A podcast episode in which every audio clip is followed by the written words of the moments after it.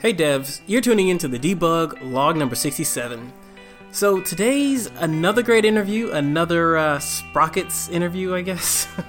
I swear, if we're not careful, we're going to introduce you guys to the whole office at Sprockets. But anyway, it's another great interview. Today we have a product manager, not to be confused with a project manager, and his name is Vignon Zinsou. Uh, he brings a lot of great knowledge, a lot of years of experience doing product management, doing consulting, uh, and doing you know mobile development, both with the East and West markets, and we get into all that in this episode. So if you have any idea what a product manager, I have no idea what a product manager, you're going to find out some great information in this episode. So we hope you enjoy it. So without further ado, this is the debug log, episode 67.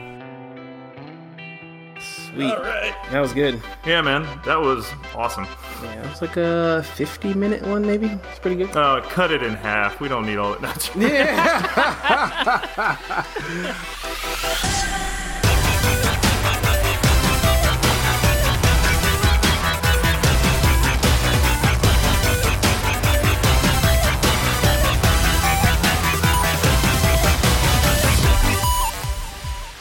Hey, and welcome back to another episode of the Debug Log. And today we're having the unique and great opportunity to talk to a product manager. Uh, again, right here at Sprockets, I think we've been like, uh, stealing every single person, every single field at Sprockets to talk to them. Yeah, we'll But get we have- through the org chart eventually. So exactly. But it's it's a group of really great guys, uh, great guys and women, uh, women and men, I guess, and talented in their field. So it's really unique opportunity to talk to them and sit down and you know hear give their stories to our listeners. So that's what we're going to do today. Today we're talking to a product manager, and his name is Vin Zinsou, uh, and he is. Um, working he's been working at Sprockets for a little while, but I will not try to belabor his intro too much longer and let Vin introduce himself. So welcome to the show, Vin. Yes, hello. Thank you for having Welcome. me here. Uh, yeah, so I guess um, I'm gonna, I guess, talk about the business side of uh, of games a little bit. Or do you want to talk a little bit Yeah, about yourself first? A little background? How you got where you are? Yeah, You're sure. right to business. No, Yeah, I'm- like, that's- listen, I'm not messing around. Yeah, I'm ready. I'm ready to go. Yeah, this is awesome. All right, so my name is Vin, short for Vignon. Um, before I was in games, um, I was in consulting for for a long time, and the thing about it is I was always in love with games. I think I started playing games from before I could really put sentences together. I think I had a Commodore 64. I think my cousins had uh, ColecoVision and Atari uh, 5200. Um, I remember like typing in like load statements to get games running, and then uh, my my parents put me on the track to, to be in the game industry without knowing it. Um, it was pretty much my my babysitter for as long as I could remember. And then uh, when I finally uh, was trying to figure out what I wanted to study in school, I, I picked computer science. I, I got my uh, major from Florida State in computer science because uh, I wanted to get into games. And I kind of derailed um, after one of our family friends uh, kindly convinced me uh, to join uh, in consulting instead. One, the money would be better, and and two, she saw something in me that had more of a business or, or problem solving type of skill set. Not to say that like most people don't, and you have to in each one of your fields, but uniquely for me, that was you know one of the talents that I had gotten from just I guess life in general in school and something that I felt like I had excelled in more so than actually being able to to code um, was being able to see like the full vision, the picture, and uh, design things and put them together. And so that time in consulting gave me uh, a very good skill set um, that translated into uh, kind of the business side of games instead of the more of the design side. I still had a lot of the design side because of playing games for so long and so often and just loving them and having a passion for it. But the real business side, such as like um, understanding competitive analysis, uh, doing analytics, um, understanding psychology, making personas, uh, like uh, communication skills, and just how to visualize data. Um, all of that actually was developed through more so in consulting than it was from college. Um, Interesting. even though I was, I guess it, it makes sense though because I was in consulting a lot longer than I was in college. Um, and you know most of the time that you're in college only a portion of it is focused on really what your career may be like it's mostly the technical yeah. skills in computer science exactly. but um, in consulting it's everything in small projects and they teach you how to research things. It's almost like a study on how to study and learn things and become really um, business wise intelligent on a subject. And so from consulting uh, for around seven years, I was able to pick up a lot of kind of industry knowledge um, and find lots of similarities and uh, and lots of different problems uh, that plague, I guess, multiple industries, not just games. And then when I finally had enough, um, kind of of the of kind of being a, a part of a project and not f- fully seeing it through, as as most consultants will understand, you only work on one section of the problem or one section of the the process of of building something. Um, I used the skills I had learned from consulting and then transferred them into the game industry. Um, and the year before that uh, is really where I I learned the most about kind of how difficult it is to make a game. So a year before I switched into the game industry, I was in a um, a think tank for that consulting firm. And this is a big four firm, so it was lots of smart and bright people from all across all different industries. Um, and we were trying to solve the problems of tomorrow. I mean, it sounds like a joke, like so the problems of tomorrow. But in truth, because we were the youth of the uh, of the entire consulting firm, we were in charge of understanding what trends were were being set, and then making sure that uh, our partners were well aware of the risks, uh, of the opportunities that that would be possible in the next five years, and then jumping on top of those and building out uh, business strategies for those, um, so that so they I. I want a quick quick quick question. Uh, sure. As you, you're going through your background, uh, I, I don't know if I missed this, but during your i guess your tenure as a consultant did you what industry were you in? Were, there, were you in industry that you know had a lot of similarities to games and that's why you made the switch? Or you know what like how are those skills like easily translatable to making a game? Sure. So the the core skill that i was was in was business intelligence which is um, what you guys kind of see as like the analytics the big data. Um, i was working in finance a little bit before that uh, so the finance was mainly testing financial software and then understanding um, kind of how the money moved in through an organization and how the business kind of needs and business functionality of a product translated into kind of monetization. So I guess that cool. that that one is a bit one to one. And then from the think tank it was more of understanding what data could do and how to collect it how beha- how human behavior uh, kind of affects uh, monetization. Gotcha. And then uh, specifically trying to build a mobile game from scratch in a consulting company, and then using those skills to to move over into the game industry. Interesting. Excellent. Cool. So, um, well, that said, could you, for our listeners and for our listeners' sake slash my sake, like define in your own words what product management is? Sure. Um, I think to do that, I'll just cut it into four major skill sets. Uh, there's business strategy, and business strategy is understanding, uh, to, I guess, mostly the economic supply and demand, but it's about coming up with why your product is better than the competitors and what the competitors do that could derail the success of your product. Um, just kind of optimizing your product and understanding where it sits, and so that you can make the best type of iteration the and and and really make money. Um, analytics, analytics would be another skill set, which was um, understanding um, what the data is telling you, and then trying to kind of glean insights from that uh, data so that you can make data driven decisions. Um, there is psychology. So psychology would be understanding how users will act, kind of moving through your product and then making decisions based on what those different uh, psychological like personas will be. And then there's communication and then visualization. I put those together.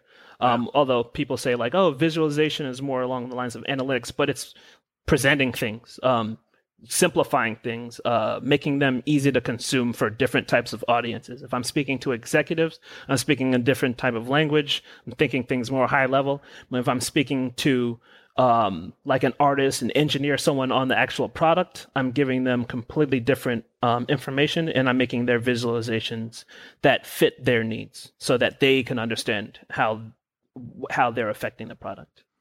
So it, so it sounds like you have to speak a lot of languages and sort of translate between, you know, sort of the the um uh what do you call it like departments or fields you know, prof, you know professions there you know it's, like in, interdisciplinary type role yes thank you yeah, yeah. exactly cool uh, that that was one hell of I have to say that was one hell of a definition for product management. If it were me, I probably would just say you know managing the product. Uh, but don't use the word but, define it. exactly. But you, you, mentioned a lot of uh, you know skill sets and attributes to the role, which I think we'll get into a lot more detail later in the episode. Uh, but uh, just for me, I have a question as far as product management and what it entails. I know you, we said it's like this inter- interdisciplinary role, uh, but when usually when I heard the word product manager, I usually related it and was held it analogous, uh, analogous to a product a project manager slash producer in a game. Are these roles vastly different? Are they you know mostly the same, or you know where where do those roles you know converge slash divide? So, um, from my understanding, the the in my experience, mm-hmm. the project manager uh, manages the success of the project and the people involved, almost like human resources and then resources and tools, uh, making timelines to make sure that the project is successful. Mm-hmm. Um, the product manager uh, manages the actual product, as in making sure the product itself is is successful and not necessarily the people mm-hmm. on the pro- product um, on the project. So the difference would be uh, project manager may ping you. You tell the project manager that your tool is not working, or there's a bunch of bugs that aren't working, or we're not going to be able to meet schedule on time. You may say those th- same things to a product manager, but he's more concerned, or she's more concerned about how that affects the actual product success and business business goals rather than the individuals on the uh, on the project. Gotcha. Um, does that make uh, sense? Yeah, yeah. So yeah, it really you really de- de- delineated the, the roles between product and project managers. And I think I've read before, like product managers being seen as like the CEO of the product. So like the executive officer of what the product is and the vision of it is. Well, maybe not the vision, but just the direction and I guess Mm, that depends. I would mm-hmm. say pre pre production. It's really tough for a product manager to do that because um, he's relying heavily on like existing designs and kind of helping his team into uh, understanding what their risks are while they're still building the pro- product. Post launch, or you know, if there's like live events or what's going on afterwards, um, yeah, I would say more more uh, CEO uh, bec- or mm-hmm. more COO or, or strategy officer, or, or you know someone who's looking at competition, looking at reports, looking at performance, and then pivoting and making decisions uh, based on understanding what the goals are. So, uh, visionary is probably like your main executive producer, your studio head, or whoever is the the person that was almost like a producer, executive producer on a film who's yeah. in charge of like, oh, this is the script that we want to do. This is the vision that I kind of have. Uh, that might be a product owner. That might be an executive producer. That makes sense. Cool. Uh, so you mentioned you mentioned sort of in like the, the pre-production stage that it's more into the project sort of umbrella of like kind of how things flow.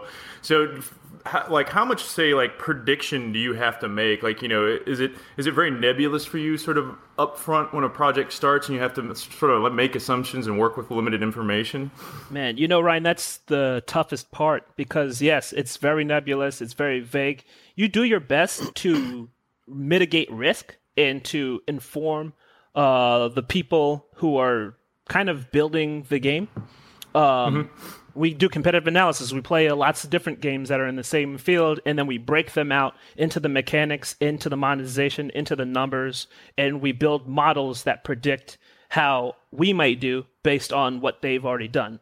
Um, which is is tough to sell to a designer who's trying to do something completely new. Um, right. you know, we we like a product manager works in that way pre-launch to try to drive uh, the the design team to think about all of the risk of the things that they're doing and try to have informed design. Well, we the worst thing in like which happens a lot is because we present these risks, they come across as problems that the design team just has to solve around as individual problems.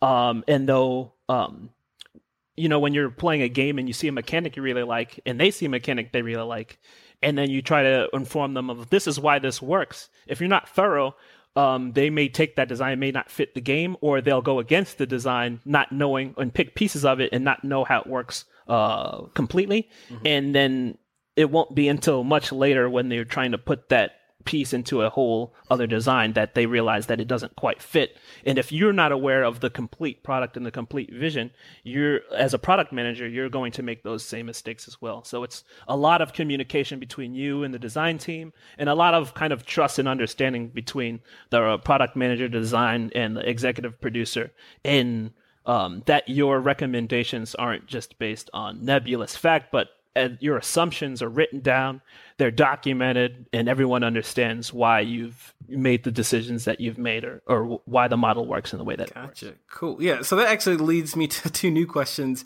uh, ba- kind of on the same vein of like, you know, your communication with this lead designer, with the, the folks that are actually designing the games, uh, and assessing risk as the game, and then like, do those decisions or your decisions uh, cause a lot of conflict with designers? Does it, you know? Of course, of course. Just as any other profession would cause conflict with another profession. If a designer wants to do one thing and the artist says, like, you know, I don't think that looks good, or the UI says that's that's dumb or stupid.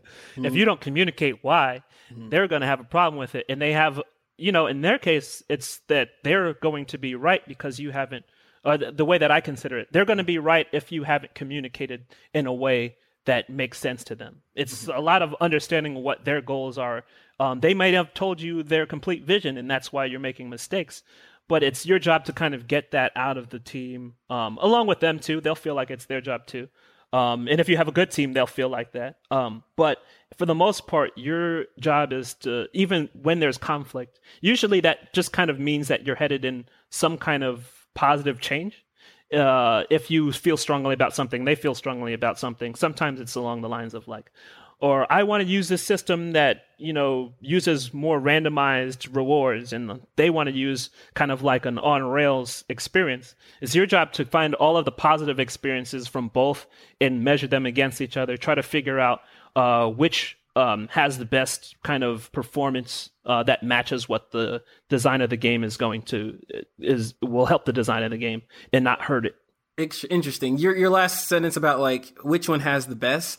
It almost sounds like uh, more of a in, intuition slash opinionated question uh, as far as coming from the designer uh, as opposed to coming from a product manager who's almost like a specialist in data driven analysis of these things. Is and i guess my question is is that why we see you know a lot of clones that happen? Like hey the product owner said or product manager said you know, this is going to work. Whereas my design just sounded really good. It sounded like it would be fun. It sounded like it would be engaging, but it wouldn't really work in the market.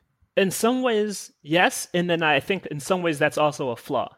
Mm-hmm. You know, there's a reason why there are all the movies that you're seeing now, and I'm going to go to the movie because it's an entertainment industry and it in some ways has parallels.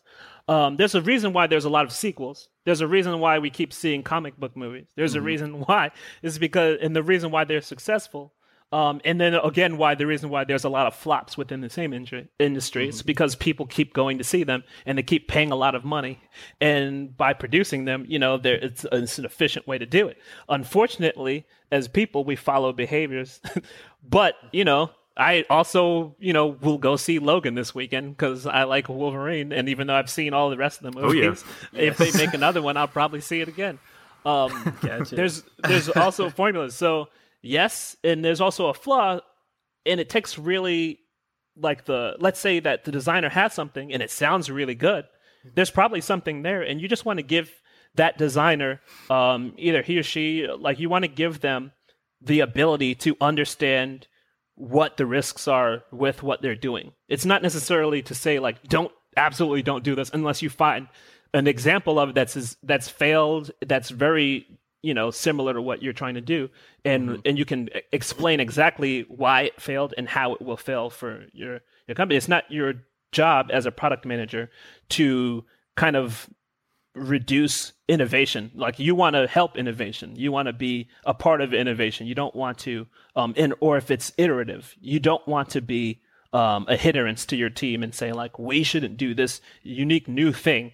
It may be that we can't do so many new unique things, but specifically that like we should be trying to do new and unique things and be market and trendsetters but we have to be aware of the risks and and yeah. those are often the hardest ones to measure which is why some people like there's a lot of fear in it like so a lot of people don't try to do those yeah Man, yeah, I love that. That that's like a, a, teaching moment. Uh, not, I guess I was going, I was going to say to indie teams, but I think it's it goes way beyond indie teams and, and professionals and, and huge game studios could like really heed that advice. It's like you know, the it seems like the product manager's role should definitely be to leave that space open for innovation, uh, but just assessing risk where they may lie. So, just seems like a really lovely teaching moment and well said.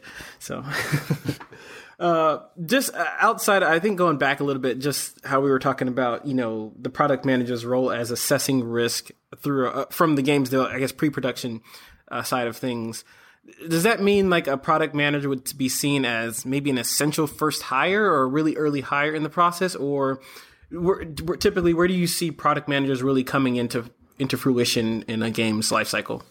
So it depends on who else you have, because one of the things that were left out and we didn't talk about earlier is that a product manager is really like a, I guess like a almost like a film director. It's like a uh, like a center fielder. It's usually the person that kind of is a jack of all trades in in some ways and like has abilities to do different things. So your product manager early on in the process may help you if you're making a game that you know um, like you want to understand how it's going to fit in the market. Um, I wouldn't say like if you're just concepting, if it's just you and a friend trying to put together a prototype, you may not need a product manager then. But when you really start becoming serious about like how are we going to make a living off of this game? Or how are we yeah that's probably around the time that you want to hand like like the resumes to or sorry hand out like um was it um job kind of applications to people who have business sense of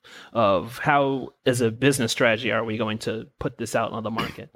Um, there's also marketing which a lot of there's product marketing team there's a product market manager um, which will handle like the most of the marketing the user acquisition um, which is a different field which you also need but a product manager would be ma- mostly for your product and understanding competition, understanding monetization, going through your mechanics, your design, and trying to help you mitigate the risk. So it's it's usually like a not as much as I would say an indie game thing, but when you do have a product manager, you're going to need it if you're going to run live ops. Uh, so I would say a, a while before you launch the game live, you should probably have someone with that skill set to to to aid you. Otherwise, you're kind of flying blind. Gotcha. Yeah, it certainly doesn't sound like somebody you'd want to bring in. Like, hey, we launch in like six months. Let's get him in here and see if he can figure this out. yeah, yeah, yeah. Uh, cool. Uh, cool. Uh, so I guess one of my next, I think a question I've actually asked before on a couple of interviews is what is the PM's or product managers uh, like, or who is the PM's audience? Uh, for instance, like the project manager's audience would be, you know, the devs on the team slash the project that they're working on. Yeah. Uh, we spoke to Janine earlier and she said, you know, community manager's audience is both the player base that she's catering to and the devs that she sort of caters to as well. Uh, so what would be the audience of a product manager? Or who? Um, m- mainly the game team the executives, of course, if you're in a company, if you're in some kind of corporation. Um, but mainly for me, it's been the game team is where I've had the most impact. When you do an event or when you have a design and you have data that you can measure and you can say, "Hey, this is something that's wrong." Like almost like a doctor would like show you an X-ray of your game and show it clearly like this is where the break is in your arm. Mm-hmm. That's what we would show to a team member. Now, it may look different if I'm showing an artist a report on uh, how people are having trouble navigating their uh, the menus. And not kind of reaching features that we've launched. And it may be for a dev that are showing them, hey, this is some technical performance stuff. Like everybody using this device to play this game is they're really not they're uh it's failing every time that they hit this one point um that you may not see you may play the game and see that but you may not see it um every case because this the product manager is looking at data so it may look different but that's kind of the the kind of like the the audience by like just in different different um different lenses of what I'm showing them. And the executives want to see high level performance. There's mm specific metrics that are tracked um, across mobile um, in most businesses, um, like a lifetime value of how much someone spent over how much they've uh, stayed into the game, uh, the retention of like how many people come back day after day, or how what the percentage of the main users that started on one day keep coming back on one, three, seven, 14 days. There's uh, just monetization and how much average money are people spending um, in a day and how much of the people that do spend how much are they spending um, in a day and how frequently they're converting into to purchasing things. Um, like how long do people spend in the game? There's things that executives look at at a high level that they can see um, with their knowledge of games and understand if the game is healthy or not. Um, so cool. in that way those are different things like usually a dev may not care about uh, ret- they'll care about it, but they don't want to see like, oh, show me that retention chart and yeah. see like how the game is kind of performing. Ooh. They just want to see specifically to what I'm doing. Tell me how I can improve yeah. uh, the game, um, and you know, be efficient about it because my time is limited, and like these, there's really smart people that they're going to understand a lot of what you're showing them. You just have to uh, make it pertinent to what they're trying to do. Gotcha. Cool. So, on, on, the topic of audience, uh, I know in the past that you particularly have had experience working with both uh, Eastern markets and Western markets. Uh, can you explain like what your experience has been dancing dancing between like that Eastern realm versus the Western realm? Like, sure. And it's you know it's it's hard to kind of almost the given audience an entire behavior type because there's just yeah, many yeah. different behaviors within East and West.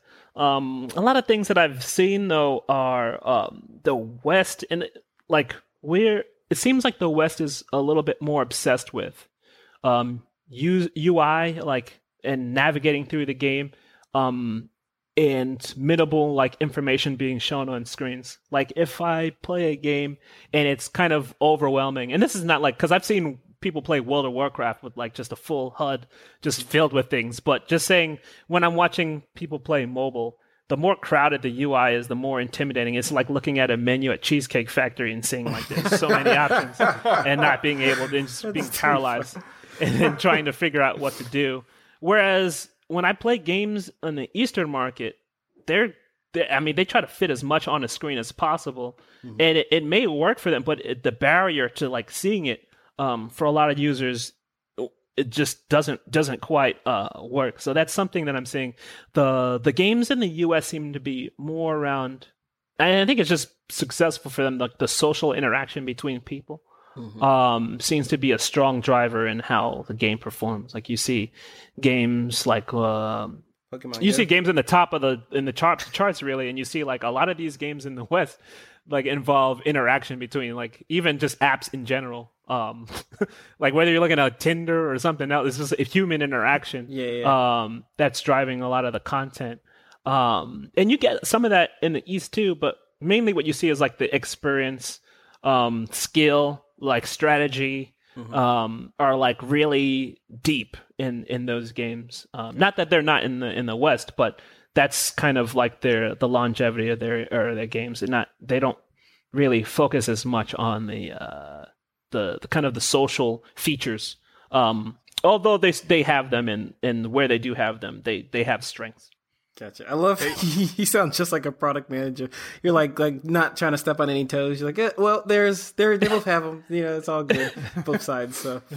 Hey, uh, uh, Vin, you're, you're mentioning the um, like in the in the West having the sort of the more social interactions in um, in games in the East, and this is just more of an out of curiosity thing. Is that is that? Do you think that's more sort of a like a deeper social interaction that's part of the gameplay, or is that also sort of, de- or could that be derived from you know early on with like say Facebook and early mobile games? You saw a lot of like, hey, invite X amount of friends and get more resources, and sort of it kind of like really really encouraged spidering out just to do better in the game.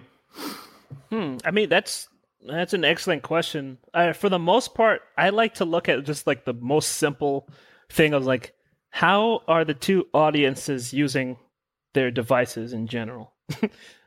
like when you use your phone, what do you use it for? Like, yeah, we spider that We had Facebook when we were using it on PC, but um, like we barely call people anymore to call to interact. We text a whole bunch out here. We we Facebook people, we Instagram, we Snapchat, and we look at see how many likes we have. Um, and then that way, it kind of parallels the way that the social features work mm. in the mobile games here. And I'm not. I see Kakao in in uh, in um, in Korea, and I see some of these other um, social apps, and they're not. They're kind of coming second to the ones that we're doing, but they're starting to to branch out like that. But from the foundation of their games and how they how they like some of those countries give you like along with your phone plan like money to spend on games. Um, oh. They may work differently on how you know how they interact with the socially using their phones over there. I remember going to Japan like in 1997 and seeing like TVs and show like like or not TVs but like the video like the video quality for the phone was like way different than like my Nokia brick. Like they were mm-hmm. advanced um in like the functionality for like the individual like the singular user for their phones. So it may have just uh, kind of diverted there, but um, you're seeing a lot more like success in social too. So like the West kind of is is leading that trend in some ways, but then the single player experience, like the gacha mechanics that mm-hmm. have come from the East, are are making their way over here too. So yeah, they certainly are. I've even seen them in like things such as Gears of War now. Yeah, yeah. So I, not to say that it's it could also be from what you said too, Ryan, of of just um, where social has uh, started here and where it started there too. Uh, that's that's not discounting that too. But like I'm just saying from my experience of just looking at how phones are used in general, it seems mm-hmm. to like trend for like what people expect and how they play games as well here. No, right on. That makes sense. I mean, that's sort of the fundamental, right? You know, is, is like they're like you said, their day to day usage. So no, I, I think it's a very good point. Cool. Uh, just so to switch gears just a little bit. Um, we we really haven't talked about, I guess, how much like how someone uh, you know in college or not in college or just any random person would become a product manager. Uh, we've heard your story, but like, what other steps or what steps do you need to take to become a product manager? Do you have to get a higher education? Is that kind of required, or you know, you need to get an MBA or other certific- certification? I mean, it, role? I'm going to say it helps. A product manager is one of those skills that translates across different industries for products. Like I can probably switch out from games and work on like any mobile app if that makes sense. The metrics might be a little bit different, but for the most part, the performance and how we come up with those metrics, the process is going to be the same. For someone to come out of high school with the skill set that's needed would be very difficult unless they had already been making mobile games for a while and had someone probably in their family or some uh, apprenticeship mm-hmm. where they would understand the math that's required. I would say that you need at least a college degree before you can start with a specialization in um, data science, computer science, um, um, information sciences, information technology, maybe, but mostly like it, it could be business and economy. Um, but probably more of like a 50 50 tech business style degree.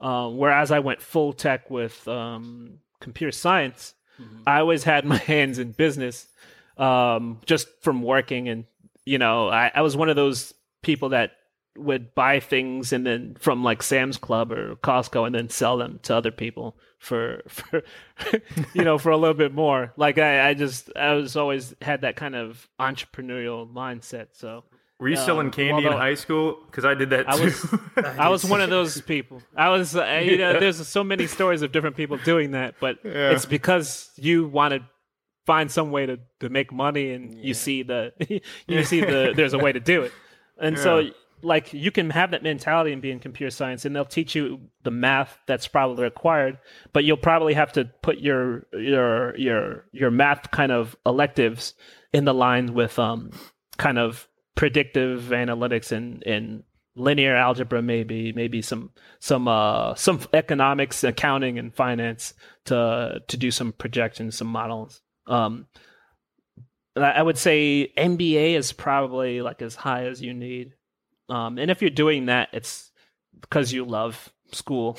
and, um, but I, I, wouldn't say that, that that won't hurt you. It'll only help you. Um, but I think you can get away with um, with I guess having having that um, that technical that computer science degree and then moving over into into uh, to kind of. I'm of actually kind of interested or uh, surprised that it's more you have like a more of a tech background for this field as opposed to something more like uh you know maybe even a psychology background or even sales related uh, background. Um, well, I do. I just got them from different industries, but the tech part of the core of it was mm-hmm. because the analytics is probably the math, the like doing the queries, understanding like SQL, understanding mm-hmm. like just kind of just loving Excel and loving modeling in mm-hmm. and, and, like that type of problem solving. Um, even like Python, like running scripts, that stuff is you're probably going to have an easier time um, if you have that as like a fundamental background that they teach you in school rather than the business side um, and going to those classes. But you may, uh, you know, I'm coming from computer science, so it's, I definitely have a bias. Uh, I've met people with more of a of a business side, but I've met more people with computer science that just had more of a talent for the for the business side than than coding, and then used coding as a foundation to do kind of to simplify the things that they're trying to analyze. Nice, cool.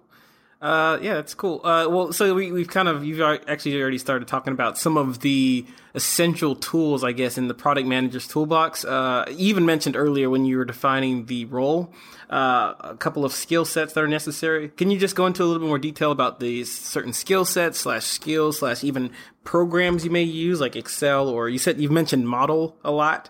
Yeah. Can you define what those things are?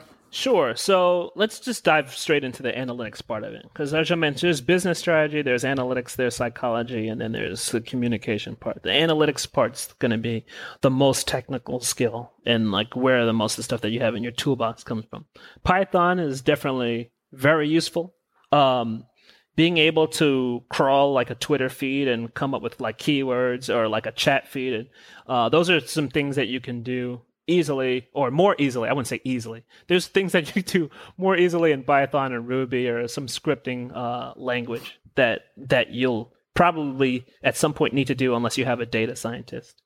Um, Excel is like that's the I mean that's the rice that's the staple of mm-hmm. of a uh, of a of a, a, product manager being able to model things quickly and when i say model that means building out some sort of um, kind of moving calculation that can take in data and predict or give you some type of estimates on on on the way things may work out based on some assumptions.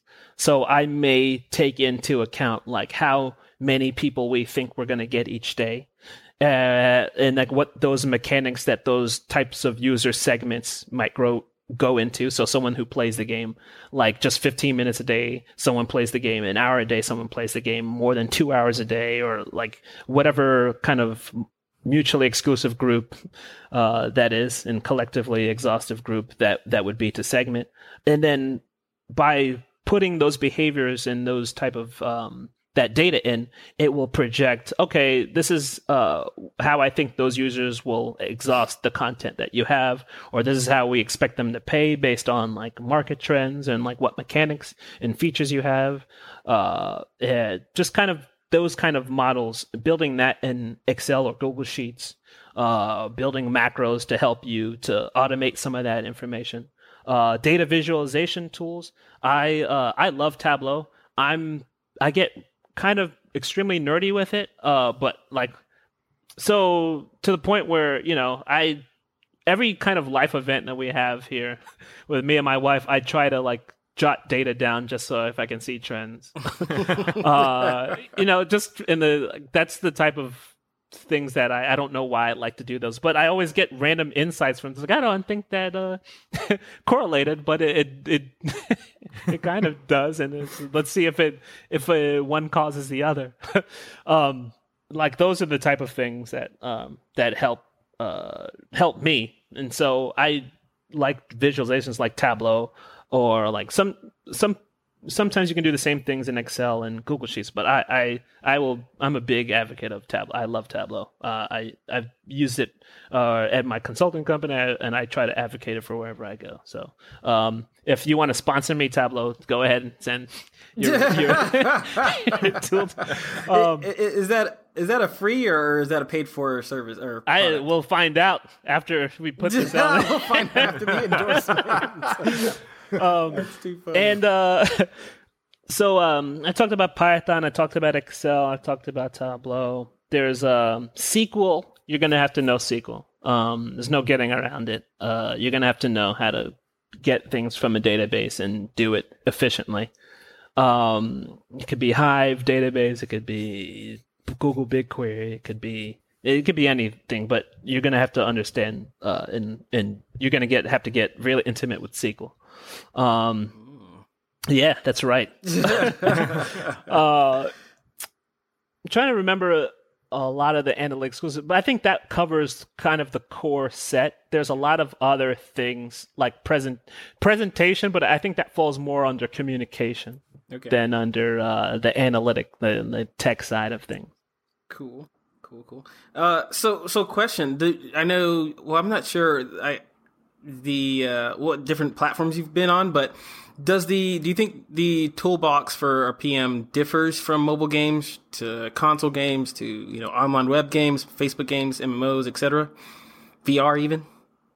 I would say only in that maybe you want to learn Unity for okay. for games. Uh, you may want to learn whatever product side, but no, because if you know Python if you know how to get data, mm-hmm. you know how to manipulate that data, if you know how to uh, like build models out. Like I've been doing that since I was in consulting. It's the same skills, the same tool sets.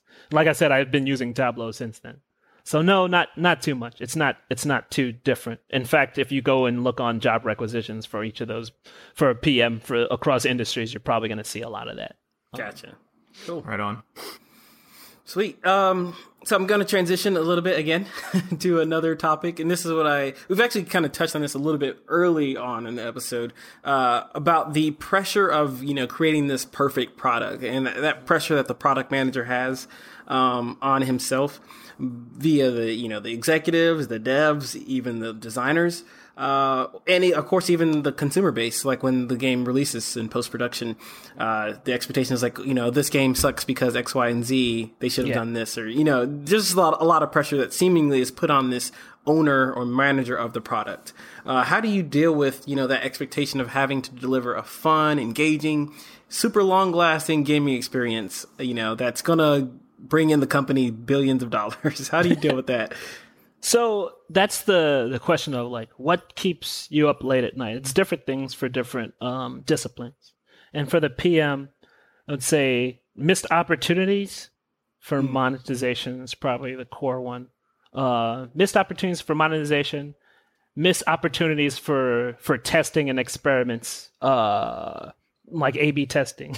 like, oh, I should have done this when I did this, and like the it's hard to test this thing now, uh, if that makes sense. Or we could have done this, and we squelched like a whole bunch of resources, and and we lost money doing it. Those are the things that that keep you up. It's not you feel the pressure in some ways mm-hmm. to monetize and to make the billion dollar game, mm-hmm. but for the most part, if you understand the design of the game, you kind of have an idea of uh, of how much it could have done, um, and and how you're probably not as big a part as much as the design and the the tech, uh, the kind of technical capability of the tools that you're using.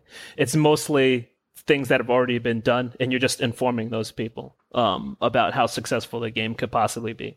But optimizing like of missed opportunities for for sales and doing different things is probably what keeps uh, PMs up late thinking about like, oh, we should do this, or or what ex- users are going to kind of want in the game, and, and not having it, and then having a competitor just like come out with it, and then they just kind of take your your market space, um, and not being aware of that stuff, and then the team not seeing it and then like dude why didn't you tell us this you know like th- that's Yeah, the kind yeah. of things that Yeah. you're like you're that kind of keep you up late like oh like uh, how could i have missed that Cool. Um, yeah. So, so yeah, you're talking about mainly like about the uh, almost like self-inflicted pressure that you have as uh, a PM, uh, but then you also touched on like some of the external pressures from like like you said the devs like hey why didn't you tell us this or the executive saying hey why didn't you figure this out um, so like when you when you are confronted with things like from a dev saying you know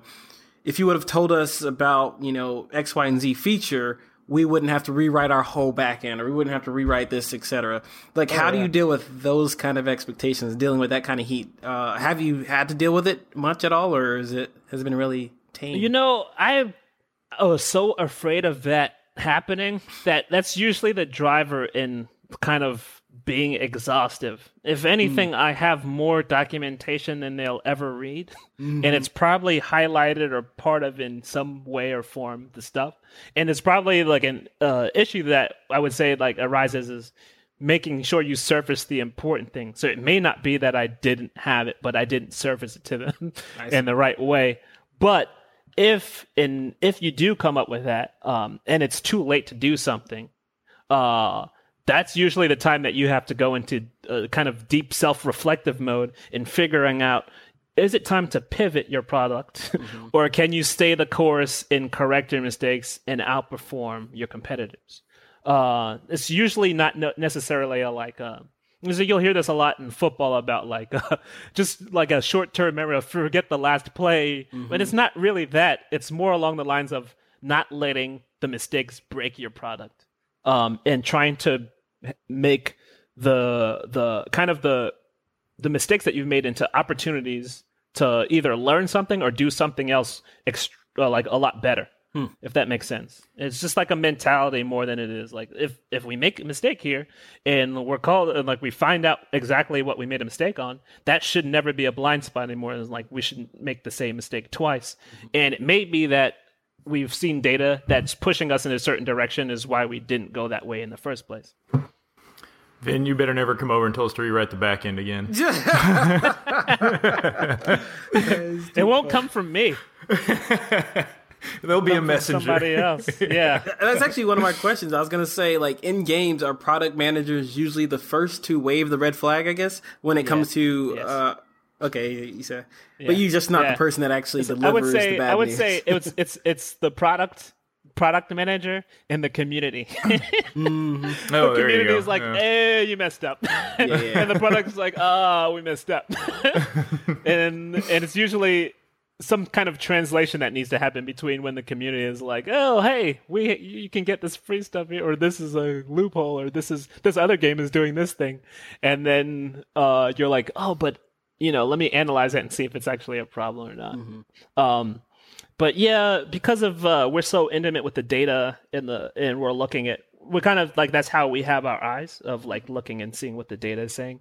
We usually come up with and see things first, and we're usually playing the game, uh, you know, as PMs like very heavily, um, in order to kind of get an understanding on like and trying not to develop a bias, um, which is a hard thing to do too. So, yeah, I would say PMs or come up with and, and raise the red flags. Now it could be that I'm raising a red flag and I'm showing you data and I'm saying like, yeah, we have to do this.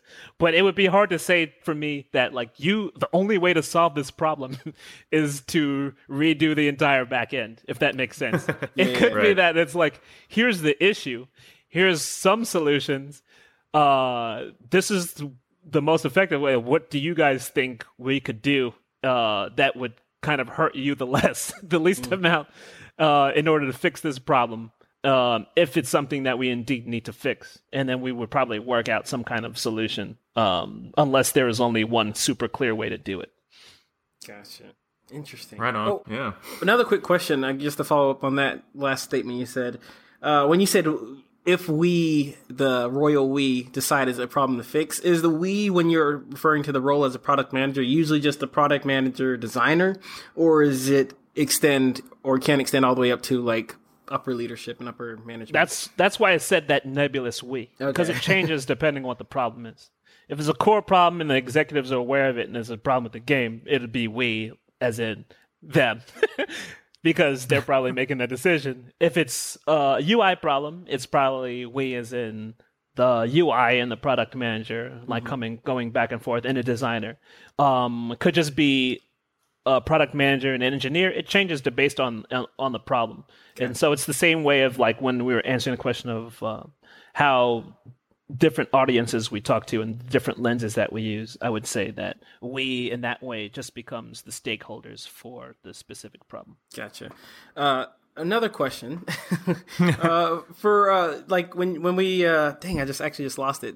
Uh, I was gonna say uh, when you're oh, oh yeah for like different types of product managers. Are there like the the type the product manager that works strictly from data, or do you find have you ever found a product manager that is more opinionated that, than he or she needs to be, and, and like, hey, you know, this UI would be really cool because I think it's going to be really cool, and I don't have. We all are. I, I think the product manager, like, honestly, it's hard to come into a problem without a, a bias or Mm-hmm. a solution. In fact, like, it's sometimes like a. Uh, it's it's a bad thing sometimes to come in with the solution, but it's just the training that you have to go through of saying like, I know I have a solution. I'm like one of my normal skills is, is that I'm a problem solver, but my solution may not be the best solution.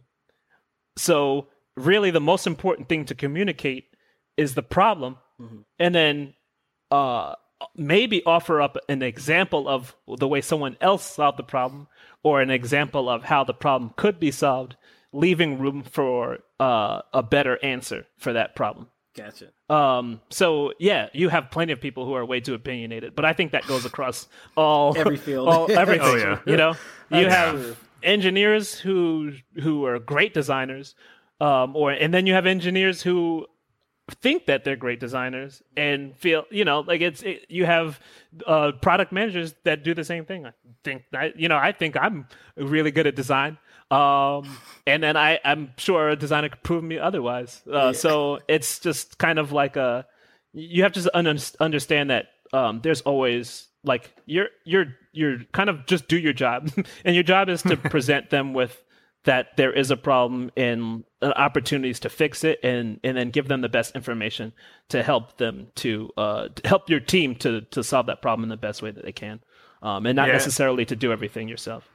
Yeah, you really sound like the data and facts guy. Like in every role you've described so far, it's like you you bring the information like others may need to like solve a problem, you know, and work together on how to do that. So that's that's very important shit. Cool. Uh, so yeah, as we I guess wrap start to wrap up the episode, um, what do you have any like uh, fun, interesting, terrorizing stories from your experience as a product manager, both Oh. in outside games? Yeah, I mean, uh, yeah, I mean, there, I, I do for so many, so many things. So many things can go wrong. Uh, you know, games like when something gets, I've, I've had a, a live event, and I, I know that a lot of people have felt this problem. Um, li- having a live event where you've given out too much, or you've made a mistake in data and maybe given out something that you shouldn't have given out, or you didn't give out something that was deserved, and then the community like you got only a certain amount of time before that turn community just turns against you, like an angry horde, and so um, I mean, this happened to us, and the mo- main problem is like having a checklist and making sure you're doing you're double checking everything that you're doing before you're setting putting things live. I, I think this can be said so many times for so many games of just understanding that it's very important before to double check your work. And so we had a situation where I wasn't necessarily involved in the in the process, but I should have been. And after we set out something that didn't go uh, that went live that was missing data and didn't give the rewards that they were supposed to give out um it was like we had a content manager and the guy was in in tears because immediately he knew that he made like a huge mistake.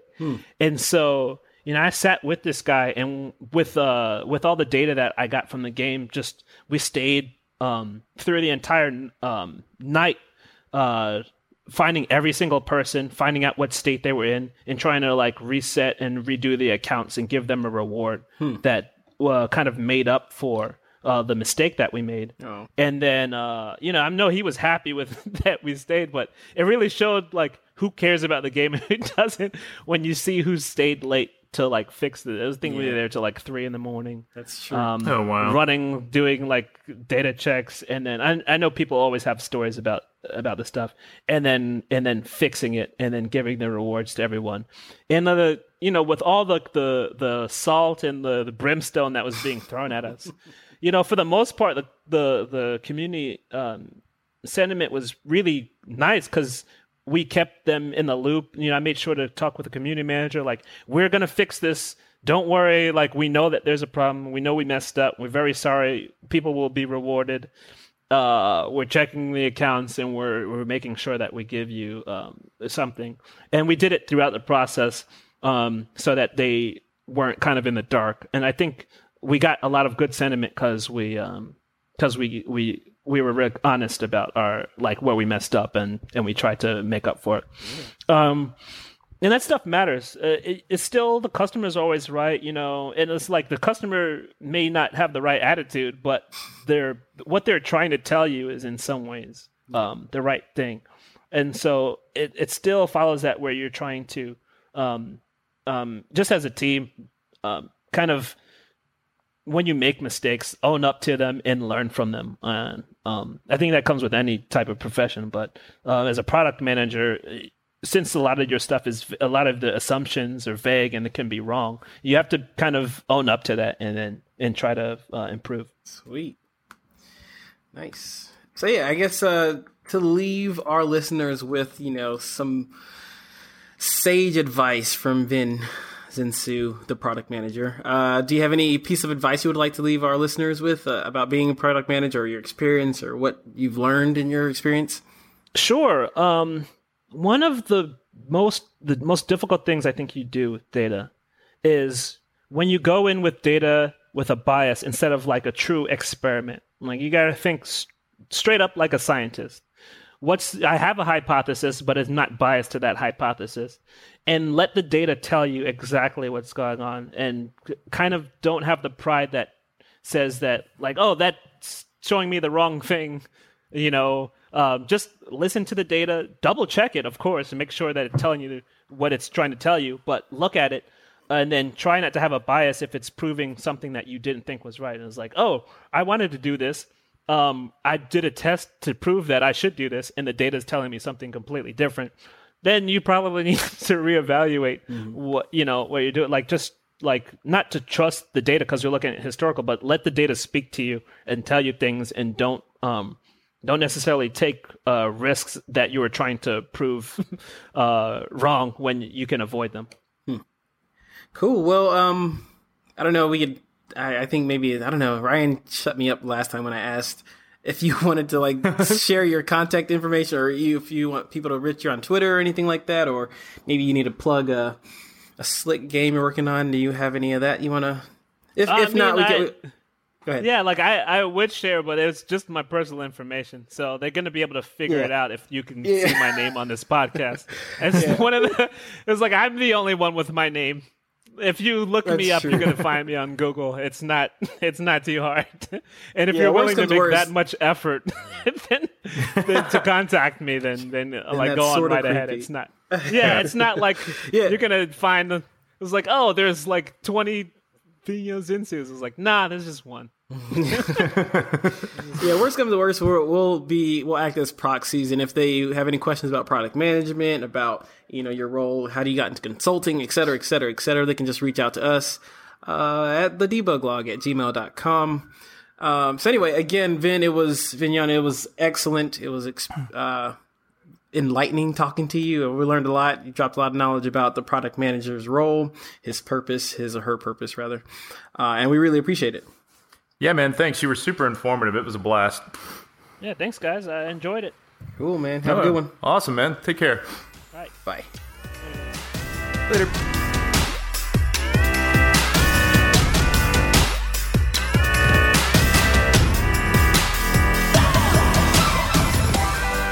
And we're back. Another great interview, uh, another Sprocket interview, if you will. We've uh, kept them going pretty steadily. yeah. Probably should reach out to someone outside the walls. Uh, Well, it, well, it's a deep well there, so I I mean, these are That's true. awesome people. So I'm just gonna, I'm gonna keep like taking from it. So exactly, that's true. Uh, but yeah, Vin Vin Vignon dropped a lot of a lot of knowledge, just like Dan did uh, on our uh, graphics episode. But just all the, I, I kind of really like these little, you know, tell me about this field type interviews that are really diving deep into what a project manager is, what a community manager is. Uh, what a graphics engineer does. So I think they're really helpful. And I hope that our listeners are enjoying them as much as we are recording them. So Yeah, absolutely. Because I mean, like you know, even being in the industry, it's like you know, I kind of have blinders on from an engineer's perspective. So to like to hear like even Vin today talk Mm-hmm. about like you just uh, how many sort of overlapping uh, sort of professional uh, skill sets that he has Yeah, that kind of go into his job. Like I had no idea. Like, and I I just barely remembered that he had a computer science degree too. Like so. And and I also just realized so we had FSU, Georgia, and Georgia Tech on that call, so that was interesting. yeah, rivalries all around. Right, Yeah. exactly. Um, but yeah, it was cool. It was good having him on the show, and I really, like, I- like you said, I really enjoyed listening to, at least learning more about the field because I had no idea it went that deep. Actually, Yeah. So cool. Well, um, I guess if you want to learn more and hang out with us more outside of the show, you can do so on our Facebook group, which is called the Debug Lounge. Um, you can enter that lounge, exclusive lounge, by either sending us an email at thedebuglog at gmail.com or going directly to Facebook and searching for the Debug Lounge, and we will send you an invite after doing so. So do that. Uh, oh, similarly to our Debug Lounge, we also have a Debug Lounge YouTube series, which actually, you know, was it catalogs? Catalogs, I guess, experiences. Catalogs, yeah, well, yeah, archives. I don't know, like we're saving knowledge for the future, uh, for the children, as we were saying earlier. Exactly. Yeah, just a, a knowledge bank uh, or video knowledge bank of you know other game developers like you. You know, just creating games in Unity, outside of Unity, and different engines, uh, different skill sets. Even uh, sound. We've had sound engineers on there. We've had um, we've had the tech director on Unity on there. So we've had a lot of different people on that show, uh, and you get to meet them, sort of meet them, e meet them face to face in YouTube. So that's really cool. So go check yeah, that right out. on. Yeah, cool. And if you'd like to help support us and what we do and try to keep these things coming, um, we'd very much appreciate anything you could do. And you can uh, donate to us at uh, patreon.com slash the debug log. Uh, and thank you to, looks like we have t- or up to 10 patrons. Guys, we really appreciate it because, you know, we, we love doing it, but we, al- we also love a little help too. And it's your appreciation more than, more than anything else. So Yes, yes. Cheers, folks. Uh, so anyway, if you want to reach me on Twitter, you can find me at obeans. That's O with an H, beans with a Z. you can find me at, at R.E. Kilgore, K I L L G O R E. And it that's all she wrote. Yes. Yes. Thank you for listening. See you next week. Oh, Bye.